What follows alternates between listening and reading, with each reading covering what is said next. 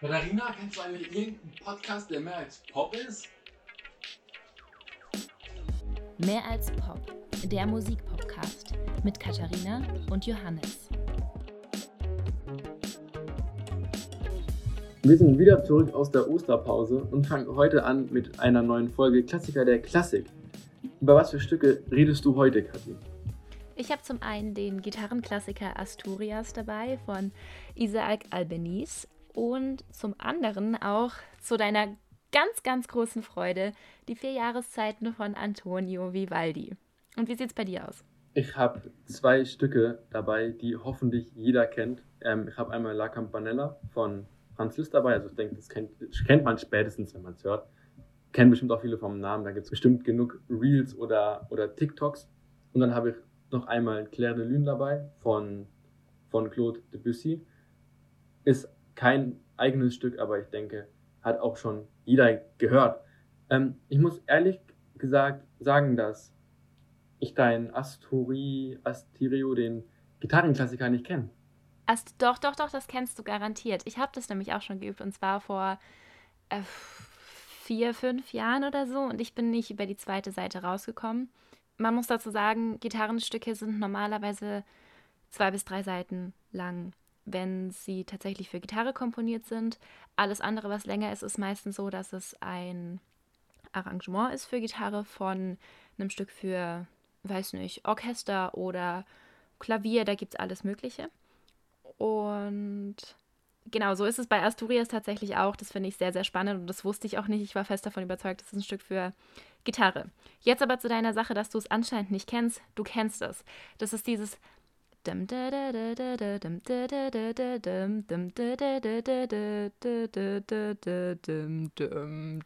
Da wird es mir zu tief. Macht noch nicht tick. Okay, ja, das ist auch ziemlich schwer, weil das ist, ähm, also die Struktur gerade am Anfang ist eigentlich relativ einprägsam. Ich glaube, wenn du in der Playlist vorbeischaust, so wie ihr übrigens auch das auf jeden Fall tun solltet, da sind nämlich alle Stücke drin, Klassiker der Klassik, könnt ihr gerne auf Spotify suchen. Äh, wenn du es dir da anhörst, dann wirst du es auf jeden Fall kennen. Das ist nämlich so äh, ganz typisch auch für spanische und südamerikanische Gitarrenmusik, äh, der Wechsel aus Daumen und Zeigefinger. Also das ist die ganze Zeit ein Wechsel. Da ist im Daumen, im Bass, also quasi die Melodie. Und dann ist ein gleichbleibender Ton, ähm, der mit dem Zeigefinger gespielt wird. Und ja, das ist halt zum Vorste Vorspielen super schwer, weil dann kommen auch zwischendrin immer so äh, Flamenco angehauchte Schläge, also dass alle Seiten gleichzeitig gespielt werden, also geschlagen werden, ähm, was dem halt so diesen Spanisch spanischen Flair irgendwie gibt. Deshalb ist es zum Singen sehr, sehr schwer. Du meintest ja schon, dass es eben spanische bzw. mexikanische Akzente hat. Ist das Stück oder ist der Komponist des Stücks dann auch aus Spanien oder aus Mexiko? Also aus Spanien, ja. Isaac Albeniz ist aus Spanien. Und das Stück Asturias ist auch aus der Suite Española, Opus 47. Und das sind insgesamt acht Stücke, die bekannte Städte und Regionen in Spanien beschreiben. Und Asturias ist eben eine Region in Spanien. Und ähm, er versucht es so ein bisschen zu beschreiben. Und was ich ganz interessant finde, ist eben, dass dieses Stück im Original nicht für Gitarre ist, sondern für Klavier. Äh, das hat mich bei meiner Recherche total irritiert, weil ich, wie gesagt, fest davon überzeugt war, dass das für Gitarre ist, weil das ist einfach eines der wichtigsten Stücke für klassische Gitarre, würde ich sagen. Und es lässt sich auf Gitarre, also es ist schwer zum Spielen, auf jeden Fall schon allein wegen dem Rhythmus und weil es einfach auch schnell gespielt werden muss aber es lässt sich relativ gut spielen dafür, dass es eigentlich nur ein Arrangement ist. Und es liegt daran, dass sich Albanese ziemlich von den Rhythmen und der Spielart von Gitarren hat inspirieren lassen, um seine Stücke für Klavier zu schreiben. Das heißt, er hat sich quasi die Gitarrenmusik in Spanien angehört und hat gedacht, so, das schreibe ich jetzt für Klavier. Und hat dann ähm, da eben die typischen Rhythmen und Klänge aufgegriffen und das macht es dann eben auch ziemlich einfach, das dann einfach für Gitarre nochmal zu transkribieren. Also der, der Komponist hat das Stück ja eigentlich für Klavier geschrieben und hat sich aber von der, von, von der Gitarre sozusagen beeinflusst und da faszinieren lassen. Und das finde ich jetzt ziemlich lustig, weil dasselbe war ja auch bei Franz Liszt mit La Campanella. Weil dieses Hauptthema von La Campanella ist ja von Paganini. aus dem zweiten Violin, also aus dem zweiten Satz vom zweiten Violinkonzert, basiert eben dieses Hauptthema. Und er hat sich, es gibt ganz, ganz viele Stücke, die inspiriert sind von Paganini. Die haben ja auch zur selben Zeit gelebt. Und Franz Liszt hat ja auch so eine Italienreise gemacht. Da war ja auch ganz wild unterwegs, der Kollege. Das ist echt spannend, dass, ähm, dass wir beide wieder Stücke rausgesucht haben, die irgendwie so eine Gemeinsamkeit hatten. Das hatten wir ja in der letzten Klassiker der Klassikfolge auch schon. Da war es die Tonarten, dieses Mal ist es die Inspiration für die Stücke. Ähm, bei La Campanella von Paganini, das, also La Campanella ist nicht von Paganini, aber die Inspiration von Paganini ausgehend war Geige, oder? Ja, Paganini ist. Äh, Der hat, eine, der hatte, hatte eine Stradivarius. hatte. Vielleicht für die, die die Story nicht kennen, was ist mit der passiert? ähm, unser Herr Paganini, der war laut seriösen Quellen, war der Gamble addicted, also der hat gerne, hat er sich so an dem damaligen Spielautomaten sein Weizenbier draufgestellt und hat ein paar gedrückt. Ähm, und dann hat er, kam er irgendwann auf die Idee, weil er kein Geld mehr hatte, kam er auf die Idee, ey, ich habe doch zu Hause eine Geige liegen, die ist doch was wert. Und es war halt nicht irgendeine Geige, sondern eine Stradivarius-Geige. Und jeder weiß, der sich mit Musik und vielleicht ein bisschen tiefer reingeht, dass die Dinger ein bisschen mehr wert sind, als ich denke mal, also ich denke, dass sie heutzutage viel, viel mehr wert sind wie zu der Zeit von, von Paganini. Ähm, aber die waren da ja bestimmt auch schon Tausende wert, würde ich Ja. sagen. Also ich würde sagen, die waren vielleicht nicht so wie jetzt. Also es gibt ja auch nur noch vier Celli von Stradivarius. Und wer das nicht weiß, warum die so viel wert sind, warum, also man könnte sich, also ich habe mir früher gedacht, so, hä, bau halt noch mal eine, so wie der Kollege die gebaut hat. Ähm, aber das geht nicht. Also das kann man nicht. Also das hat bisher noch niemand rausgefunden, wie der die gebaut hat. Der hat ja eben die, die Decke und den Boden von den Geigen oder von den Jelly ähm, so, so dünn gebaut. Und wenn man das jetzt, also viele, es gab ja schon, es gab bestimmt schon zigtausende Versuche, die Dinger nachzubauen. Aber da ist es halt einfach gebrochen, weil es so dünn war. Ja, das ist auf jeden Fall ein sehr, also sehr spannender Fakt, sehr spannender Ex- Exkurs. So viel zu Paganini und seiner Spiel-Addiction, Gamble-Addiction. Er war trotzdem ein Mega-Geiger und ein auf jeden Fall ein Komponist, der super viel und vor allem sehr, sehr anspruchsvoll für Geige komponiert hat. Und deshalb würde ich sagen, kein Wunder, dass er Ja. da auch super Pianisten und super Komponisten für Klavier beeinflusst und inspiriert hat, wie eben Liszt, der dann da La Campanella geschrieben hat, inspiriert von Paganini. es ist, ist ja auch so, dass Franz Liszt und Nicole Paganini, ähm, das waren ja auch damals so die, die Rockstars. Also das war ja so, ähm, Paganini war so der Rockstar auf der Geige und Liszt war so der Rockstar am Klavier. Das klingt jetzt, also für mich klingt es jetzt ein bisschen weit hergeholt, weil für mich ist ein Rockstar jemand, der auf der Bühne steht, eine E-Gitarre um den Hals hat und ein bisschen in sein Mikrofon reinschreit. Ähm, aber das war ja damals wirklich so, das waren ja auch, also auf jeden Fall, Liszt war ja der prominenteste und auf jeden Fall einflussreichste Klaviervirtuose, den es damals gab. Und er hat ja eigentlich also nicht ausschließlich, aber er hat hauptsächlich fürs Klavier geschrieben. Und bei Paganini war das ja nicht anders, nur halt mit der Geige. Und was ist denn jetzt deiner Meinung nach so das Besondere an dem Stück? Also wieso gehört es für dich zu den Klassikern der Klassik? Na, weil es jeder kennt. Ja, aber es ist ja, ist ja trotzdem so, das haben wir ja in der ersten Folge und auch in der zweiten Folge immer wieder gehabt, dass sogar bei Für Elise, wo man am Anfang denkt, oh nee, tausendmal gehört, hab keinen Bock mehr drauf, dass selbst da gibt es Infos, bei denen man irgendwie überrascht ist. Oder zum Beispiel dieser, dieser B- und C-Teil, wo du auch gemeint hattest, krass, den habe ich gar nicht so im Ohr, aber das macht das Stück ja dann irgendwie schon spannender. Findest du, das gibt es bei La Campanella auch? Ja, auf jeden Fall. Also es ist ja so, dass, also bei La Campan also Campanella heißt ja übersetzt Glöckchen oder Handglocke. Und das ist eher so, das wird eben am Anfang symbolisch mit diesem, mit der rechten Hand, also da gibt, da hat bestimmt schon, da gibt's genug Videos, wo sie so angeben, wie sie mit der Hand so dieses Bum Bam Bum Bam Bum Bam Bum Bam Bum machen und das soll eben die, die Glocke symbolisieren. Und das ist ja eben dieses Thema, was von Paganini kam. Und es ist ja eben, dass jeder den Anfang kennt, dieses Bam Bam Bam Bam Bam Bam Bam Bam Bam Bam Bam Bam Bam Bam und so weiter. Ähm, kennt ja jeder. Aber danach ist es dann irgendwie so, also für mich ist dann immer, es ist dann immer diese halbe Minute bis Minute ist dann dieser Teil, wo ich mich ein bisschen durchzwingen muss, der mir nicht so gut gefällt. Und danach kommt eben wieder dieses leitende Thema und ich finde, also ich finde das ganze Stück sehr, sehr, sehr beeindruckend. Ich finde generell die Sachen von Liszt sehr beeindruckend, zum Beispiel die Hungarian Rhapsody Nummer 2, auch ein Fall für Klassiker der Klassik. Ähm, da ist ist es nämlich genauso. Da ist am Anfang dieses Thema, dann kommt diese Stelle, wo man sich ein bisschen durchzwingen muss, also wo ich mich auf jeden Fall ein bisschen durchzwingen muss, aber dass es dann nachher halt auch wieder so richtig, richtig schön wird. Und das ist halt bei La Campanella auch der Fall. Das ist, ist ein wirklich schönes Stück.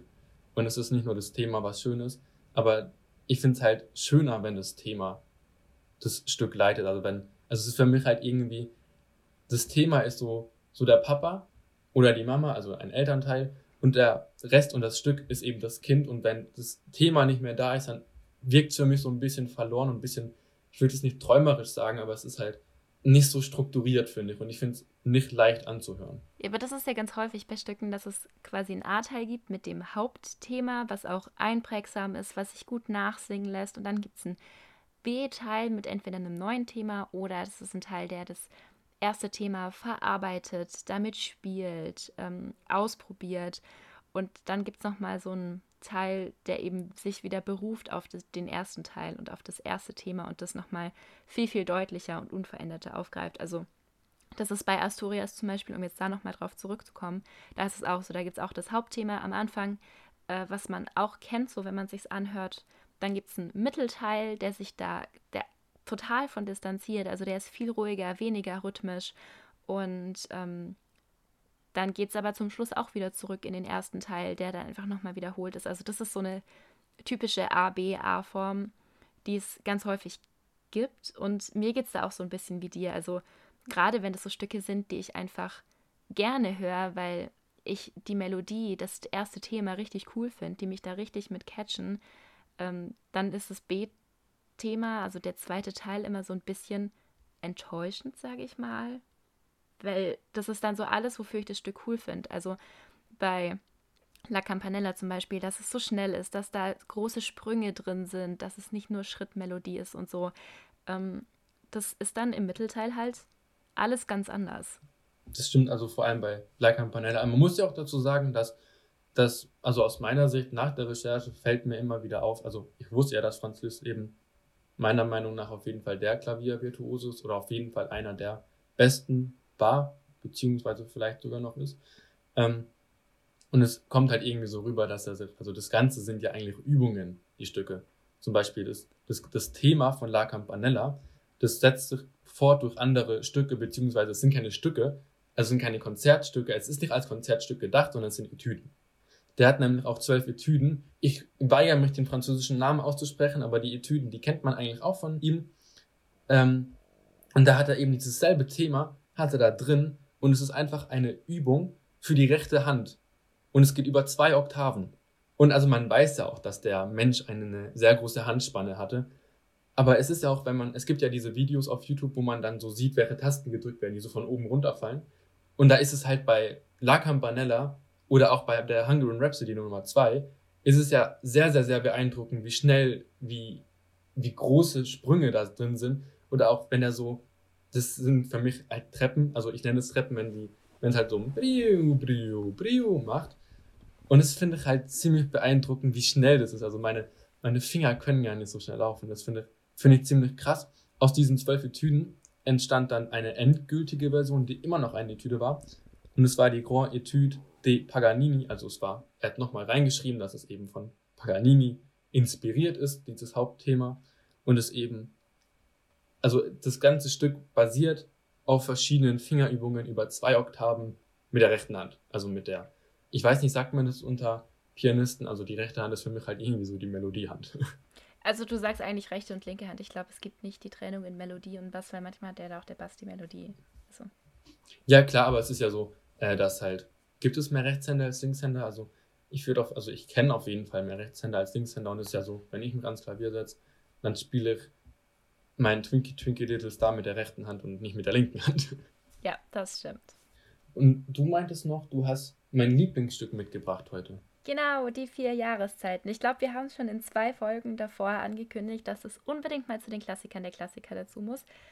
Ich weiß auf jeden Fall, dass wir es in der letzten Folge hatten und dass du dich so sehr darüber gefreut hast, dass ich Vivaldi da als Beispiel genommen habe. Ähm, genau, die vier Jahreszeiten. Ich denke, dass die meisten also zumindest den Frühling kennen, beziehungsweise den ersten Satz des Frühlings. Ich habe nämlich bei meiner Recherche, also das wusste ich vorher auch nicht, für mich war, gab es bei den vier Jahreszeiten ein Stück zum Frühling, ein Stück zum Sommer, eins zum Herbst und eins zum Winter. Das ist aber nicht so, sondern es sind vier Violinkonzerte. Das heißt, es sind vier gesamte einzelne Konzerte. Was heißt es jetzt genau? Also Konzert bedeutet, jede Jahreszeit, jedes Konzert hat drei Sätze. Das heißt, es gibt den ersten Satz zum Frühling, den zweiten, den dritten. Genauso auch zum Sommer, zum Herbst, zum Winter. Das heißt, es ist unfassbar viel Musik. Und da finde ich es dann einfach schwer zu sagen, ja, das klingt doch alles gleich oder ja, das kenne ich super gut, weil mir ging es so, ich kannte jeweils nur den ersten Satz. Also beim Frühling ist es dieses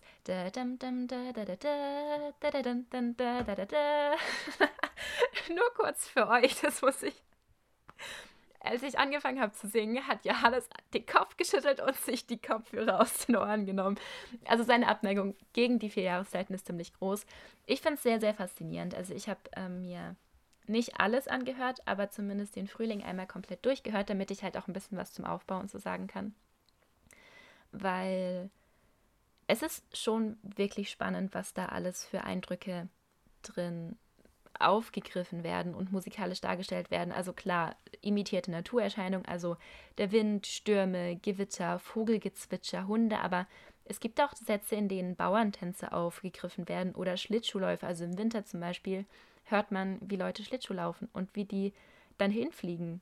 Wie sie es einfach hinlegt in der Musik oder irgendwelche Betrunkenen, die rumlaufen oder so. Und ähm, also das finde ich schon irgendwie lustig, dass das da so alles mit drin ist. Genau, und dann ist es halt so, also der Aufbau ist, der erste Satz ist immer als Ritornell aufgebaut. Das heißt, es gibt so einen refrainartigen Teil und beim Frühling ist es eben der Teil, den ich gerade angesungen habe, also dieses Thema, was man kennt. Und es kommt dann immer wieder. Und zwischendrin gibt es dann andere Teile, also beim Frühling im ersten Satz, da ist es zum Beispiel so, dass dann so ein Fluss kommt, was dann alles so ganz weich ist und so, das ist quasi ein Mittelteil. Und dann kommt das Ritornell wieder, also wieder die Melodie, die man kennt. Dann kommt wieder was anderes, dann kommt wieder das Ritornell und das verändert sich auch immer. Also das ist eine Besonderheit bei Vivaldi, dass dieses Ritornell, das wird immer angepasst. Also dann gibt es zum Beispiel einen ähm, Sturm im Frühling, so einen Frühlingssturm und da kippt dann so die Stimmung ein bisschen. Also da ist dann das Ritornell plötzlich in Moll. Und dann klingt es ganz anders und viel dramatischer, weil das halt auch zu diesem Sturm passt, der dann da noch so ein bisschen nachklingt. Und dann kommt zum Beispiel wieder Vogelgezwitscher, aber auch erst in Moll und dann kippt es irgendwann zu Dur und dann kommt das Ritornell wieder in Dur. Und das finde ich total spannend, weil da halt wirklich sehr, sehr viel mit Emotionen gespielt wird und dann auch so dieses außermusikalische Thema von diesen Jahreszeiten wirklich sehr, sehr, sehr gut aufgegriffen und aufgearbeitet wird, meiner Meinung nach. Also ich muss ja auch sagen, also ich habe eine Abneigung gegen die vier Jahreszeiten, vielleicht auch gegen Vivaldi, aber das sei jetzt mal so dahingestellt. Ich ecke damit auch sehr oft an, also auch wenn, also meine Freundin, die ist nicht so im Klassik-Game drin und wenn dann so die vier Jahreszeiten, also die laufen ja oft in Werbungen, vor allem der Frühling, ähm, dann sage ich so, oh, nee, nee, nee, die kacke schon wieder. Und dann ist sie so, hey, warum? Ist doch voll schön. Ähm, und dann bin ich halt so, ja, okay, also ist ja immer Geschmackssache, ne?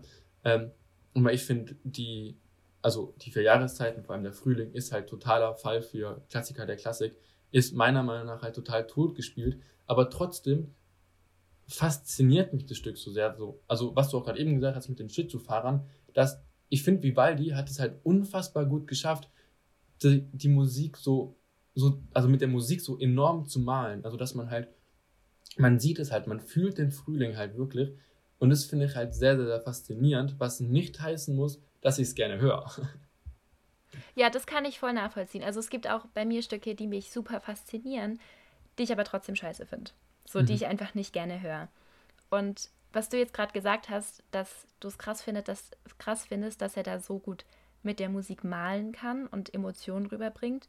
Ich finde, das wird noch mal eindrucksvoller, wenn man dazu sagt, dass Vivaldi ein Komponist des Barocks ist. Weil in der Romantik oder auch im Impressionismus ist es ja ganz normal.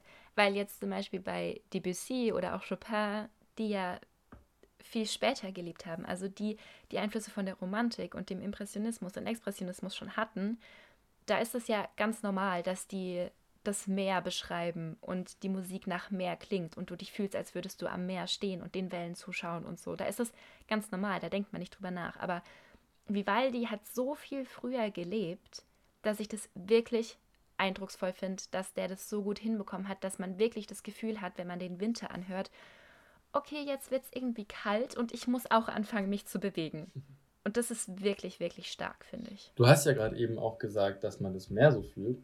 Und ich musste da an das Stück La Mer von, von Debussy denken. Und es ist ja halt auch so, dass da wird halt nicht mit einem kleinen Pinsel so filigran gemalt, sondern da ist es ja wirklich so, dass der nimmt halt den Farbeimer, der voll mit Musik ist, nimmt seine Farbrolle und der denkt, der kommt nicht mal auf die Idee, nochmal über dieses Netz zu fahren, dass es nicht kleckert. Der nimmt diese volle Rolle und klatscht die voll gegen die Wand. Es ist ja so. Ja, ja, das stimmt. Das ist ein Bild, das passt super auf die Musik.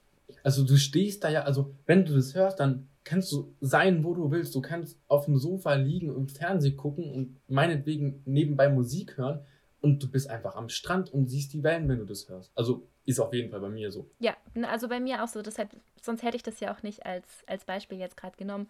Und ich würde sagen, dass wir La Mer von ähm, Debussy auch in unsere Klassiker der Klassik-Playlist reinpacken.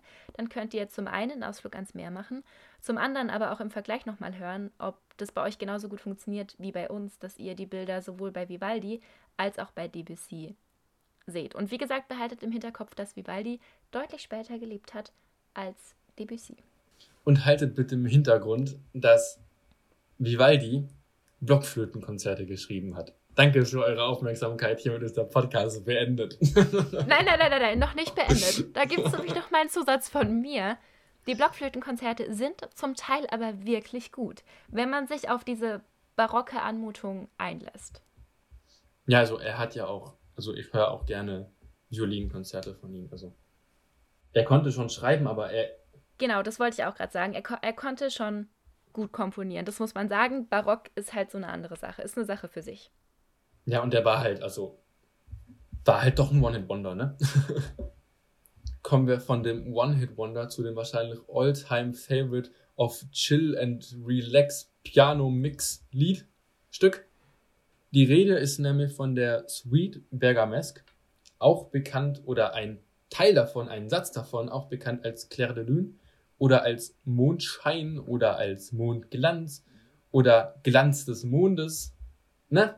Also, ich habe es mal übersetzt, also mit dem besten Übersetzer, den ich finden konnte im Internet. Ähm, und Clair de heißt eben Glanz des, Glanz der, Glanz bliblablo und Lune heißt eben Mond, deswegen Mondschein. Ähm, ich gehe mal stark davon aus, dass die meisten eben nur den dritten Satz kennen, Claire de Lune. Aber die Prelude, also das Vorspiel, der Auftakt, ist auch sehr, sehr schön, ist sehr, sehr empfehlenswert, werdet ihr auch in der Playlist bei uns finden, auf Spotify. Das Miniert ist auch sehr, sehr schön und auch der vierte, letzte Satz ist auch sehr, sehr schön. Man muss aber natürlich sagen, dass Claire de Lune in das Dur geschrieben, da meiner Meinung nach schon sehr raussteht. Also es ist ja dieses sehr, sehr ruhige Lied, dieses dum, dum, dum, dum, dum, dum. Also, ich finde es sehr, sehr schön. Es ist halt eben, wie, wie bereits gesagt, durch diese großen Piano, Relax, Study Playlists, finde ich, ist es halt ein bisschen sehr tot gespielt. Also, man kann ihnen natürlich nichts vorwerfen, also man hört es ja auch. Also, man, es kommt halt immer mehr auf. Was ich sehr, sehr interessant fand, ist, dass die komplette Suite im Jahre 1890 komponiert wurde und erst 1905 veröffentlicht wurde und dass Claire de Lune, also der dritte Satz, gar nicht Claire de Lune hieß, sondern ursprünglich Promenade Sentimentale hieß. Also eine sentimentale Promenade.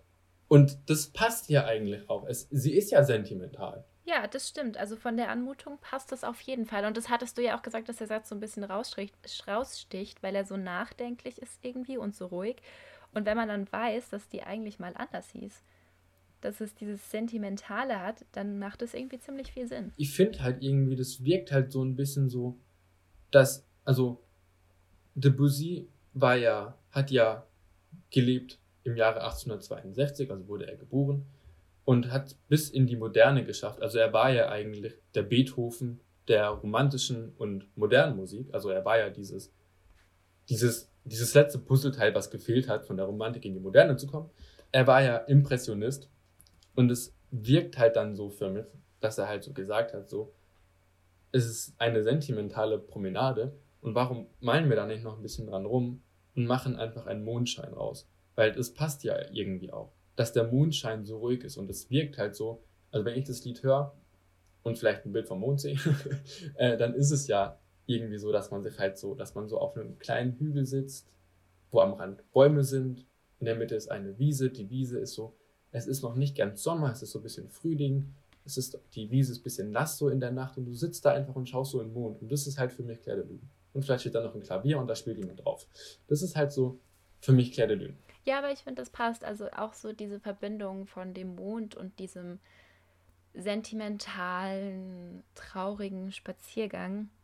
Ich finde, das passt ziemlich gut zusammen. Also ich verstehe, wieso da der Titel irgendwie nochmal geändert wurde. Also ich fand es halt ziemlich interessant, weil ich, also es ist auf jeden Fall das erste Mal, dass mir, dass ich sowas gesehen habe, dass jemand, dass, dass es so umbenannt wurde und nicht einen anderen Namen bekommen hat, wie die kleine Nachtmusik zum Beispiel.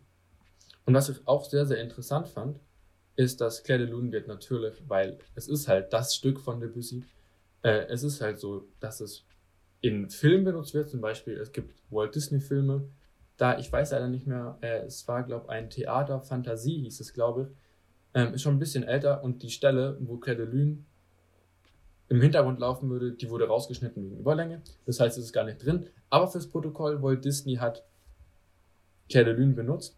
Und was ich sehr, sehr interessant finde, ist, dass in dem neuen Cyberpunk-Teil, also der im September 2020 erschienen wird, also Cyberpunk 2077, dass in dem, in dem Penthouse von dem Stadtrat Jefferson Perales wird auf einem automatischen, automatisierten Flügel Claire gespielt.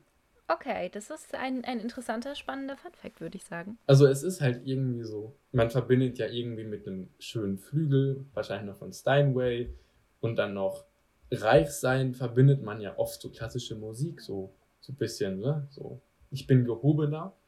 Und dann war es ja eigentlich, es ist ja dann eigentlich klar, dass da dann irgendwas drauf gespielt wird, weil Cyberpunk ist halt Cyberpunk. Ähm, und das ist halt Claire de Lune, es ist halt halt so, ne? Ist halt so ein kleiner Funfact, finde ich. Also es ist irgendwie so was krass Besonderes. Aber was ich was krass Besonderes finde, also der zweite Funfact ist, dass es eine arrangierte Orchesterversion von André Kaplitz gibt. Das finde ich ziemlich cool, dass es ein, ich meine, ich stell, ich stell dir mal vor, es gibt La Campanella fürs ganze Orchester. Ich kann es mir ehrlich gesagt nicht vorstellen, weil was spielen die anderen Instrumente? Also es gibt ja, es kann ja nur ein Instrument oder eine Instrumentengruppe geben, die die Melodie spielt. Was, was passiert dann mit dem Rest? Also bei, bei Claire de Lune, ja, La Campanella, nein. Ja, genau, das ist es eben. Bei, bei Claire de Lune geht es halt voll. Vor allem, ich denke halt gerade an den Anfang, da kann so viel passieren. Aber bei, bei La Campanella so, so schnell ist, das geht, glaub ich, nicht. Also welche Posaune kommt da hinterher? Ja, aber bei, bei Claire de Lune ist einfach der, der Vorteil, dass man mit Harmonie auffüllen kann. Also da kann so ein fetter Streicherteppich drunter liegen oder Blä lange Liegetöne von den Bläsern und das passt. Zum Beispiel von den Hörnern. Zum Beispiel von den Hörnern. Und es passt einfach, weil es zur Stimmung passt, weil es zur Atmosphäre passt. Bei La Campanella geht das halt nicht. So, deshalb ist es, glaube ich, auch der Vorteil von, von Claire de Lune als Stück, dass sich das da einfach gut umsetzen lässt. Was ich auch noch sehr, sehr lustig fand, also man weiß ja, dass, nochmal, wenn wir so einen klitzekleinen Vergleich machen, also die haben ja ungefähr zur selben Zeit gelebt, äh, unser Debussy und unser Herr Liszt. Also Herr Liszt wurde geboren, Herr Liszt wurde geboren im Jahre 1822, meine also 1820 sagen wir mal so grob, und Debussy wurde 1862 geboren, also Liszt war da schon älter, aber die haben ja zur selben Zeit, haben sie natürlich auch existiert. Und man weiß ja, dass Liszt so, also damit Liszt wurde ja umgegangen wie mit einem, mit einem Adligen. Also er hat ja auch dann noch, als er 54 Jahre war, hat er eben noch einen Ritterschlag bekommen. Aber was er nicht hat und was Debussy hat, ist ein Stern in der Musikmeile in Wien.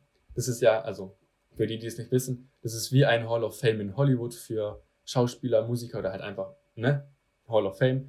Und da gibt, da sind halt Komponisten, da liegt ja auch logischerweise auch ein Herr Mozart. Und Debussy hat da eben auch einen Stern. Und ich meine, dass Liszt keinen hat. Falls Liszt einen hat, tut es mir leid, das habe ich übersehen, aber ich meine, nur Debussy hat einen. Und was, also, was ich auch noch kurz sagen wollte, weil Debussy ist ja ein Impressionist gewesen, ähm, das fand ich ziemlich witzig. Er hat auch sein erstes bedeutendes Werk. Ich schäme mich dafür, dass ich das nicht auf Französisch aussprechen kann. Es heißt auf Deutsch Vorspiel zum Nachmittag eines Faunes. Kennst du das auch? Natürlich kenne ich das. Wir haben das ein ganzes Schuljahr lang behandelt. Grüße geht raus. ich fand es da eben ziemlich, ziemlich interessant. Ich dachte halt, was, warum, ich bin nicht so dumm, dass ich das, dass ich das nicht verspiele. Was für ein Vorspiel zum Nachmittag von einem Faun. Ich habe eben an das Tier gedacht, aber es geht da ja um einen, um einen altitalienischen Gott der Natur und des Waldes. Ich fand es halt ein bisschen mindblowing. Weil es ist halt, es sind eins, zwei, drei, vier, fünf, es sind fünf Wörter und es kann halt viel bedeuten. Oder bedeutet viel. Ja, das stimmt. Aber das ist ja auch das Schöne an Musik, dass man da so viel irgendwie reinlegen kann, so viel Geschichten drin verpacken kann und es trotzdem auch irgendwie für jeden Einzelnen was anderes bedeuten kann. Es ist ja auch so, in den, in den vier Minuten von Claire de Lune wird wahrscheinlich mehr gesagt wie in einem ganzen Buch. Oder kann mehr gesagt werden. Es ist ja irgendwie immer eine Ausrichtungssache, was der, was der Hörer sich vorstellen will oder was der, was der Hörer hören will. Ja, das stimmt auf jeden Fall. Und damit würde ich sagen, schaut doch einfach mal bei uns auf Spotify vorbei, hört euch unsere Playlisten an. Die Playlist Klassiker der Klassik, da findet ihr die ganzen Stücke, von denen wir jetzt gesprochen haben. Und schaut natürlich auch bei uns auf Instagram vorbei. Lasst gerne Likes, Follows und Kommentare da. Und wir freuen uns dann, wenn ihr das nächste Mal wieder dabei seid. Das war mehr als Pop mit Katharina und Johannes. Bis nächstes Mal.